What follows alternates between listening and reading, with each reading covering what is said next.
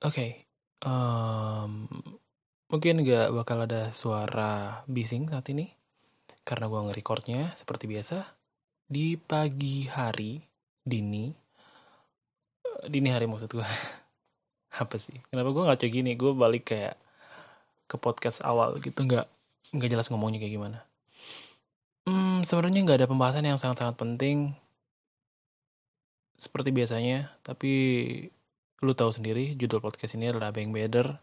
Karena gue tahu selama gue masih membuat podcast ini, semakin hari gue semakin menjadi orang yang lebih baik dari yang sebelumnya, dari hari kemarin, gitulah. Ada motor lagi, mobil. Gue nggak tahu mau bahas apa, jadi pikiran random gue untuk malam ini adalah sebenarnya ada sedikit cerita untuk kalian sih yang tetap ngikutin podcast gue. Gue baru aja beli satu instrumen musik, yaitu keyboard, piano, untuk nemenin masa PSBB ini. Ya memang udah diterapin new normal, kalian udah bisa pada keluar, cuman gak ngaruh juga sih sama pandemi. Cuman gue emang pengen banget main keyboard dan mahir sih. Sebenarnya gue pengen mahir dalam semua alat musik. Ini bertahap gitu. Gue udah bisa main gitar, and next mungkin gue bakal asah skill gue di piano. Setelah itu pengennya sih drum, dan terakhir mungkin bass, biar bisa main semua alat musik. Dan emang tuh dari dulu cita-cita gue, kalau dibilang jadi penyanyi kayaknya tinggi banget gitu. Terak lagi.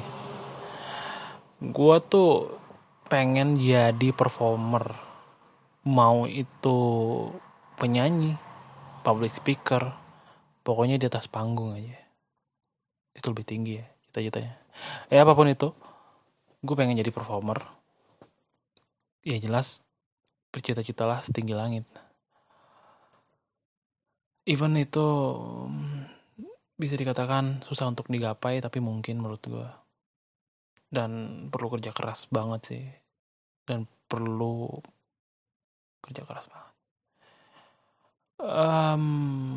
Banyak yang bilang ketika di umur gue saat ini adalah waktu yang sangat-sangat mepet banget. Gak bisa ngelakuin hal-hal yang kayak lu gak bisa lagi leha-leha dengan berlatih piano. Terus ngelakuin apapun yang lu pengen. Kayak jadi mau nggapai cita-cita lo itu, jadi performer. Gak bisa men, itu ini tuh di umur lo saatnya fokus. Gue sama sekali nggak setuju sih sama kata-kata yang kayak gitu. Even hati kecil gue setuju. Gue tahu ketika ada orang ngomongin kayak gitu tuh, gue tahu gue bakal down. Tapi logika gue, pikiran gue tuh memaksa enggak, itu tuh salah. Jadi kayak otak gue mengatakan hal yang sebaliknya sama hati gue. Hati gue mungkin menerima apa yang orang lain katakan, tapi otak gue enggak. Kayak enggak sinkron gitu, enggak kayak berselisih gitu. Semasih gue memegang nilai di mana yang kayak gitu salah, even gue ngerasa itu benar. Yang tadi itu yang gue bilang, di umur segini adalah saat-saatnya lo fokus. By the way, gue umur 22 tahun. Dan tahun ini 23 tahun. Ya memang, menurut gue itu udah umur yang lumayan, sudah bisa dibilang dewasa ya. Dan bukan waktunya lagi kayak bermain-main. Ini waktunya lu memilih apa yang memang lu seriusin gitu.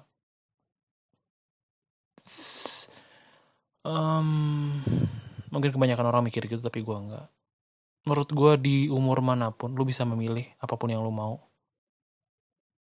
apapun yang lu pengen, lu bisa kerjain, lu bisa ngelewatin prosesnya.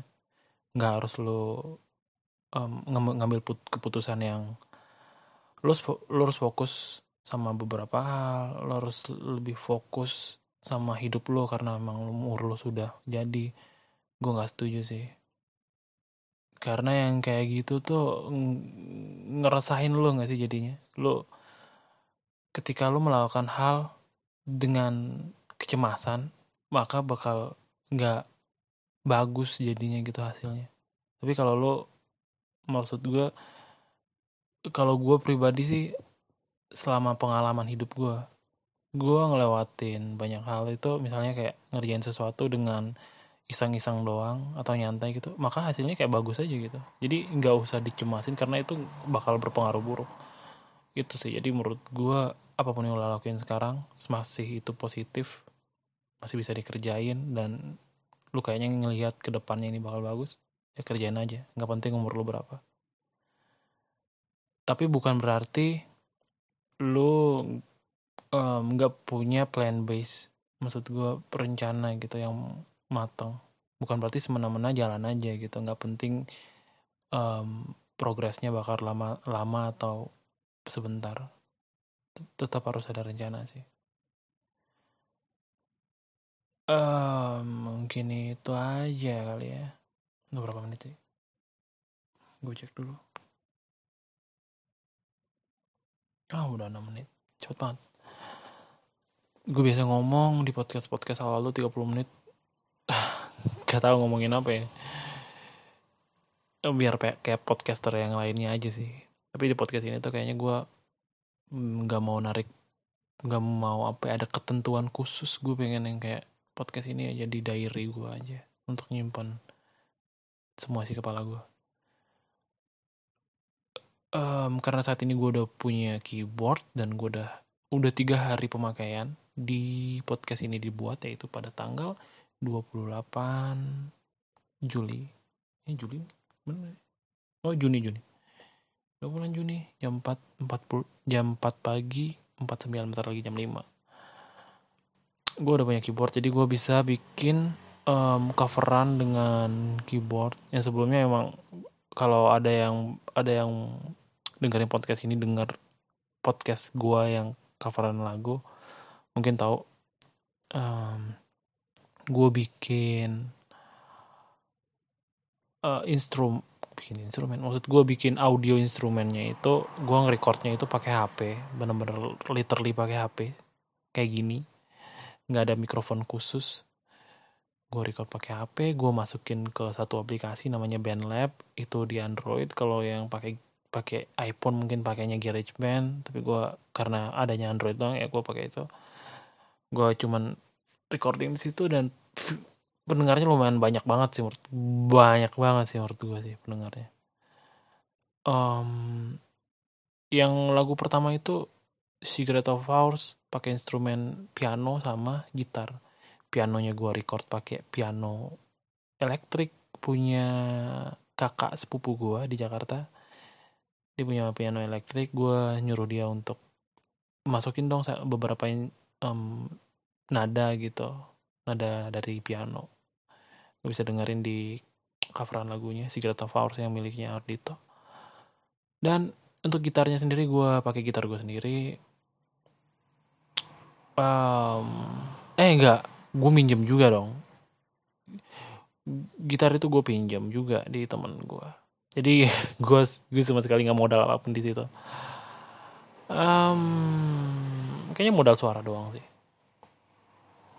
Dan sekarang gue udah punya piano sendiri, mungkin bakal nge-record dan coverin lagu dengan piano ini. Tapi karena baru pakai 3 hari dan belum bisa terlalu mahir makainya, cuman tahu nada dasar doang di sini. Itu aja sih. Dan kayaknya apa ya, nggak terlalu banyak orang-orang tahu kalau gue tuh punya keyboard baru. Soalnya teman-teman gue rada kritis gitu sama musik. Jadi ketika mereka tahu ketika gue punya instrumen lumayan lengkap gitu di rumah, mereka yang pada kayak, ayo bikin musik bareng segala macamnya. Mereka bakal nyabu gue. Tapi gue pas beli ini gak ngupdate sama sekali. Dan emang gak suka gue begitu intens. Kayaknya gue tuh diet sosial media udah lumayan lama sih. Semenjak bulan Mei apa ya, gue udah jarang buka Instagram, Twitter segala macamnya. Gue paling buka WhatsApp untuk kepentingan pembelajaran e-learning sama ngubungin orang aja sih. Ini sosial media yang gue intens pakai WhatsApp aja. Jadi gue gak main sosial media yang lainnya. Jadi pada gak tahu kalau gue lagi belajar piano, teman-teman gue khususnya. Tapi karena mungkin ada dari kalian dengerin podcast ini teman-teman gue nih. Jadi kalian udah tahu sekarang. Nanti gue bakal release lah di podcast coveran lagu. Kalau udah mahir ya mainnya. Mungkin 1 bulan atau 2 bulan ke depan. Gak tau lagi. Tapi progress gue rencananya untuk saat ini sih gue mau mahirin skill bermain piano. Dan setelah itu gue mau menghasilin duit dari internet. Itu sih. Lebih tepatnya photoshoot produk sih. Karena emang keluarga gue tuh dasarnya emang bisnis. Jadi gue mau mungkin ngembangin bisnis keluarga. Dan gue bakal jadi di bawahnya kayak ngelanjutin lah untuk diri gue sendiri. Tentunya ngelihat ke depan sih. Jadi apa? Mau modal ijazah saya 1 doang nanti bertahan hidup di masa depan gitu. Kayaknya susah sih. Makanya mungkin harus punya planning yang benar-benar matang dan cermat dan pintar. Oh gila sih. Emang gak main-main sih. Kita kalau kayak gini terus maksud gue. Kayak kita tuh gak jelas gitu nongkrong-nongkrong. Menaikin derajat sosial. Apa sih gue gak tahu sih. Tapi kebanyakan anak-anak muda tuh yang gue lihat. Gue gak nyindir lu pada yang dengerin podcast gue. Tapi sering gak sih kayak gitu? Kayak gak tahu ya. Gimana sih cara bilangnya? Kayak ini loh. Dia tuh memaksakan untuk menjadi apa yang sebenarnya dia nggak bisa jadi. Gimana sih caranya? Contohnya nih, sebenarnya dia untuk naikin pansos ya sebutannya, gue nggak tahu lagi.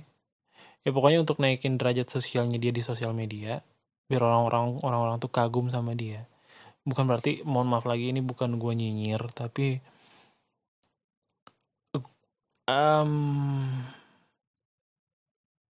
mungkin bisa dibilang sebenernya gue mau bahas apa di sini anjir. Sudahlah ya, gue gak suka ngomongin orang. Mungkin dikat aja nanti ya. Aduh malas ngedit gue. Udah lama gue gak ngedatengin apa ya, temen gitu ngobrol di sini. Oh iya gue belum upload itu. Gara-gara tadi ngomongin ngedit, gue jadi ingat podcast gue sama temen gue. Itu udah ngedit berkali-kali, take berkali-kali. Gak jadi-jadi. Tapi gue salut sama kalian yang udah dengerin podcast gue. Kayak mau aja lu pada ngebuang waktu lu sampai di menit ini dengerin podcast gue coba. Soalnya isinya gak penting banget dong. Dan gue juga bukan artis yang emang omongannya tuh penting. Coba bayangin, ketika lu omongan lu bakal valid, maksudnya omongan lu bakal diakui ketika lu menjadi orang. Coba kalau lu sekarang bukan siapa-siapa terus ngomongin sesuatu itu kayak gak bakal ada yang dengerin lu, apalagi lu bukan ilmuwan gitu. Tapi kalau udah jadi orang kayak Jack Ma, Steve Jobs, siapapun itu kayak ngomong tai itu bisa dimakan juga bakal kayaknya bisa dipertimbangkan gitu. Iya gak sih? Dan gue benci stigma masyarakat yang seperti itu sih. Siapapun berhak mengutarakan pendapat dan kita harus pertimbangkan juga pendapatnya kayak gimana. Salah benarnya itu nanti. Yang penting didengerin dulu lah. Gue lagi berada di fase dimana gue mau ngendaliin diri gue. Gue sering banget marah, nggak jelas, sering banget. Ngambil keputusan salah. Maksud gue marah itu adalah suatu keputusan lo ya. Ketika lo marah itu adalah keputusan lo untuk marah. Bukan berarti keputusan yang maksud gue lo beli keyboard atau menjalani kehidupan bukan kayak gitu. Maksud gue apa ya? Keputusan salah yang kayak gue nggak seharusnya ngomong kayak gini ke orang ini gitu. Gue kayaknya sekarang gak mikir gitu untuk ngambil keputusan. Jadi mungkin semua hal itu gue harus lebih sabar dan jadi orang yang positif sih. Gue salut liat teman-teman gue yang kayak salah satunya tuh cewek gue sih yang positif orangnya tuh positif banget lah. Gue nggak bisa jadi seperti itu. Apalagi teman-teman gue banyak yang gue salut sama mereka, apa karena mereka menunjukkan sisi baiknya aja ke gue. Enggak sih, mereka emang orang-orang yang dekat sama gue tuh orang-orang terpilih dan emang baik sih, emang bener-bener. Nggak tahu, gue tuh dari dulu cenderung kalau udah nemuin satu orang nih, ini orang so asik, ini orang so tahu, ini orang so pinter. Entah kenapa gue jadi kayak ngejauh sendiri gitu. Gue sebenarnya pengen ngobrol, pengen kenal dia, soalnya kan orang-orang yang kayak gitu tuh banyak temennya kan. Ya kenapa nggak banyak temennya mereka, dia aja ngomongnya banyak gitu. Di tongkrongan tuh orang pasti ngomong paling banyak. Gue pengen deket gitu biar teman gue juga sebanyak dia gitu. Tapi nggak bisa, gue tuh nggak bisa temenan sama orang yang kayak gitu. Entah kenapa gue badan guanya sendiri tuh kayak jadi nggak ngejauhin dia gitu, jadi kefilter gitu. Maksud dia tuh jadi kefilter dari pertemanan gue. Gue jadi bisa temenan sama orang yang emang bener-bener purely baik gitu, bang, hatinya baik. Kayak rata-rata teman gue kayak gitu. Jadi gue bisa didekatkan dengan orang-orang kayak gitu karena diri gue sendiri sih. Entah kenapa gue memfilternya, gue juga nggak tahu. Kayak yang temen yang emang nggak bagus, ya otomatis aja gitu gue nggak deketin. Yang kalau temen yang bagus, gue otomatis gue bisa deket sama dia. Kayak gitu sih. Jadi untuk teman-teman gue yang deket sama gue sekarang sangat-sangat berharga banget sih menurut gue. Andaikan kalian dengerin ya, semoga aja sih. Udah lama gak sih ngobrolnya? Gue lapar jam segini tuh, jam lapar nih. Gue belum tidur dari kemarin lagi ya. Ini jam 5, 17 menit.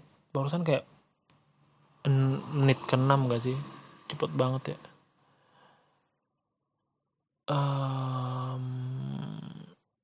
Apa lagi? Gue paling suka belajar soal mesin waktu tuh. Itu kalau ada di YouTube tuh recommendation beranda, nongol cerita tentang mesin waktu. Wah, gue langsung klik kayaknya. Dan mesin waktu tuh gak jauh-jauh hubungannya sama luar angkasa sih. Gue suka banget hal-hal yang kayak memang di luar jangkauan manusia gitu loh. Kalian pada gitu gak sih? Gue tuh suka belajar sendiri gitu yang kayak gitu-gitu. Sampai sekarang pun gue nyesel sih gak ini kenapa ngomongin mesin waktu, dari mana sih asalnya? Ya gue lanjutin nih cerita gue. Gue senang aja gitu. Jam gue bunyi, sorry. Senang aja kalau belajar hal-hal yang di luar jangkauan manusia. Kayak belajar fisika dulu tuh di SMA, gue sangat-sangat gak pernah tahu itu rumus fisika. Dari kelas 1 sampai kelas 3 SMA, gue ngambil IPA tuh kan dijuluki anak pinter, biasanya anak IPA kan. Anak IPA gitu. Ya gue bukan yang kayak gitu deh. Gue sering bolos banget ya IPA. Dan sampai sekarang tuh nyesal banget sih. Dulu pas gue SMA, kelas 3 SMA atau kelas 2 gitu, kakak gue pernah bilang nyesal banget gak belajar sejarah karena ternyata seru banget gitu pelajarannya. Gue nyesal banget kalau gue pribadi. Sekarang gue merasakan apa yang kakak gue dulu rasakan pas ngasih tahu ke gue. Gue sekarang nyesal nggak belajar fisika karena fisika itu ada hubungannya sama mesin waktu, sama luar angkasa segala macamnya, hukum-hukum gitu, hukum-hukum alam. Wah gila seru banget. Gue nggak fokus belajar astronomi. Padahal sekarang gue mah kalau lihat, gue paling sering tuh sekarang nontonin channel YouTube ada namanya Nasi. Mungkin pada tahu nggak ya? Kalau ada dari beberapa kalian yang tahu, mungkin keren banget sih kalian. Itu channel itu membahas tentang luar angkasa gitu. Jadi kapan tuh teleskop Hubble diluncurkan? Kapan teleskop James Webb, teleskop yang paling baru bakal diluncurin? Itu teleskop yang paling baru yang nanti bakal diluncurin, entar tuh 2020 atau 2021 gue nggak tahu kapan. Pokoknya yang teleskop itu ada di luar angkasa. Biasa teleskop yang lu pakai itu untuk ngelihat bakteri, ngelihat alga, ngelihat atom gitu, unsur-unsur yang kecil-kecil, partikel kecil di bumi itu kan pakai teleskop kan, mikroskop bukan teleskop dong, sama aja sebenarnya fungsinya. Cuman kalau teleskop itu lebih ke ngelihatnya ke langit gitu, ke benda-benda yang jauh. Misalnya ngelihat planet, ngelihat bulan gitu, biar makin dekat. Nah itu lu pakainya di bumi kan teleskop. Nah ada lagi tuh teleskop dari NASA, mereka makainya di luar angkasa. Jadi kayak teleskopnya itu diterbangin dulu tuh pakai roket keluar atmosfer bumi. Setelah itu dia melayang gitu di luar angkasa. Nah di luar angkasa tuh mereka dia neropongin keluar ke alam semesta gitu. Jadi teleskop itu bisa ngelihat sejauh 15 miliar tahun cahaya dari bumi. Lu bayangin. Kalau lu tahu satuan tahun cahaya itu, jadi contohnya ini kalau yang udah tahu mungkin ya sudah lah, kalian sudah tahu. Kalau ini gue ngasih tahu yang belum tahu aja nih. Contohnya tuh kayak misalnya dari bumi ke planet yang lu nggak pernah tahu ada di galaksi kita, di tata surya kita. Tata surya kita kan lu pasti semua tahu lah, planet-planet yang ada di tata surya kita tuh Merkurius, Bumi, Venus, terus Jupiter segala macamnya lu pasti tahu. Nah, ini planet berada di jauh di luar tata surya kita. Misalnya planet Kepler gitu, yang mirip sama Bumi tuh. Jaraknya gua enggak tahu berapa tahun cahaya. Anggaplah 1000 tahun cahaya gitu. Oh, enggak, anggaplah 1 tahun cahaya jaraknya ke situ tuh, ke planet Kepler. Itu planet jauh banget, enggak bisa lu pakai pesawat yang super cepat nih di bumi yang pernah diciptain manusia nggak bakal bisa sampai situ selama. Jadi untuk sampai situ itu memerlukan 1 tahun kecepatan cahaya. Ini gue kayak guru fisika sumpah, tapi seru banget sih, gue suka banget bahas-bahas yang kayak ginian. Nah kecepatan cahaya itu kalau diukur pakai kecepatan motor gitu dikilometerin kayaknya 1.000.000 kilometer per detik deh, per jam. Aduh gue kurang tahu, lupa lah pokoknya. Kalian bisa searching lah. Pokoknya cahaya tuh cepet banget lah gitu. Saking cepetnya cahaya. Bahkan membutuhkan waktu 1 tahun untuk sampai di planet Kepler gitu. Gila gak sih? Lu bayangin gak sih? Cahaya aja yang paling cepet gitu. Lu pernah denger kan kayak kata-kata, ini mobil ini berkecepatan cahaya kayak gitu. Kecepatan itu selalu dibandingin sama cahaya. Karena cahaya paling cepet. Nah, cahaya yang paling cepat aja baru nyampenya tahun depan gitu ke planet Kepler itu. Nah, ini ada nih teleskop yang baru diterbangin. Bisa ngelihat 15 miliar. Aduh, gue kurang tahu, kalau mau tahu detailnya lu bisa lihat di Google. Nah, teleskop terbaru diluncurkan NASA gitu. Bisa lihat itu dia ngelihat sejauh apa, ngelihat ke masa lalu. Gila gak sih? Maksud gue 15 miliar tahun cahaya dari bumi. Katanya sih yang gue nonton ya, gak tahu ini fakta atau salah, katanya pas yang gue nonton di Nasi itu bisa ngelihat sampai ke masa lalu, sampai gimana terjadinya, apakah Big Bang itu benar-benar terjadi atau enggak, kayak gitu sih. Itu teknologi manusia gila banget ya zaman sekarang. Terus, nah, gue suka sama hal-hal apa tadi gue udah sebutin, musik, terus konspirasi ya, anggaplah nggak tahu kebenarannya, konspirasi itu nggak tahu kebenarannya, masih diperdebatkan gitulah. Yaitu mesin waktu sama luar angkasa tuh. Terus gue suka banget sama alien. Ya, lu pada nggak penasaran gitu sama yang kayak gitu. Gue sih penasaran banget sih, sampai sekarang gue sering mempelajari gitu. Dan dulu tuh gue percaya alien itu adalah makhluk luar angkasa gitu, maksud gue makhluk yang emang dari planet mana gitu, sejauh miliar tahun cahaya dari bumi. Dia memang udah punya teknologi yang maju, mungkin mereka jalan di situ nggak pakai kaki, mungkin pakai cairan atau ya kayak agar-agar gitu jalannya, kayak mungkin bukan makhluk hidup kayak kita pakai oksigen bernafasnya, entahlah gitu. Gue percayanya itu dulu, tapi sekarang gue percaya alien itu bukan, menurut teori gue sendiri yang gue apa ya, produksi yang gua bangun gitu di kepala gua, alien itu kayaknya bukan makhluk luar angkasa yang jauh di situ sih. Menurut gua alien itu adalah makhluk bumi, makhluk kita, maksud gua manusia yang dari masa depan ke masa lalu. Menurut gue kayak gitu sih. Tapi sampai sekarang tuh Einstein sendiri, kalau ke masa depan ada rumusnya tuh, ada teorinya. Kalau ke masa depan kita harus berkecepatan cahaya, kita harus melaju melewati kecepatan cahaya. Nah, kita bakal sampai di masa depan. Itu udah ada rumusnya dan emang teorinya benar gitu lah. Oh, semua orang percaya akan teori ini. Tapi kalau ke masa lalu sendiri itu belum ada teorinya, belum ada rumusnya. Jadi sulit dibayangin kalau mau ke masa lalu kayak gimana, kayak gitu sih. Ya banyak sih hal yang kalau mau ngobrol, mungkin lu bisa ngobrol sih. Maksud tuh kalau mau tahu lu bisa cek sendiri lah apa yang lu suka. Ini gue cuman ngasih tahu apa yang gue suka aja. Ini karena udah mau jam 6 pagi nih, gila gue belum tidur. Gue tidur dulu ya. Mungkin sekian dari podcast gue saat ini. Terima kasih karena sudah mendengarkan. Tidak ada formalitas di podcast ini karena gue nggak suka begitu. Ini ada telepon gitu. Oh enggak dong. Ya. Udah rame nih. Motor udah pada lewat. Makasih ya udah pada dengerin ya.